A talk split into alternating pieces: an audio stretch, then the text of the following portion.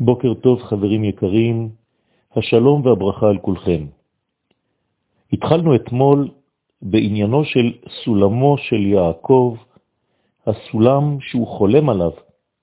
האמת היא שהסולם ויעקב הם מציאות אחת.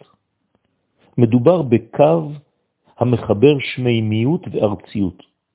עצם העובדה שהמלאכים עולים ויורדים בו, ביעקב ובסולם, כאמור, מוכיח שישנה דאגה אמיתית לתקן את הארציות על פי קריטריונים עליונים.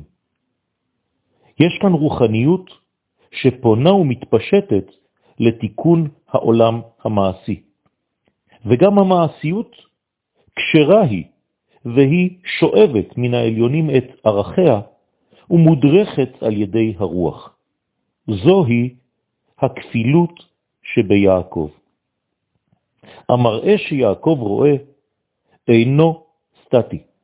הכל נמצא בתנועה דינמית, המלאכים עולים ויורדים, עולים ויונקים מן המקור האלוהי על מנת לשוב ולרדת אל הארציות כדי להאיר בה. העילוי הרוחני אינו מסתיים בריחוף בעולמות העליונים האידיאליים. הצדיקים יודעים זאת, ולכן הם תמיד חוזרים לעולם הזה עם הרכוש הגדול שזכו לו בעולמות העליונים.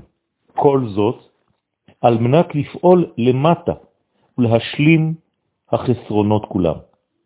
גם אברהם אבינו, אחרי עלייתו העצומה אל הרבדים העליונים, חוזר ויורד. וישוב אברהם אל נעריו, ויקומו וילכו יחדיו אל באר שבע. הוא לא סתם שב עליהם, אלא הוא מרומם אותם, ויקומו. אסור להזניח את המציאות התחתונה. אחר כל התרוממות חייבים אנו להוריד את מה שהושג למעלה כלפי מטה. אותה שיבה של אברהם אל נעריו, פירושה חזרה אל הגובה שלהם, אל הרמה שבהם שבה הם נמצאים. אותם נערים שנשארו וישבו יחד עם החמור, אל אותה קומה שב אברהם כדי להעלותם ולשכללם. זה אחד מן הסודות של סולם יעקב. יום מבורך לכולכם.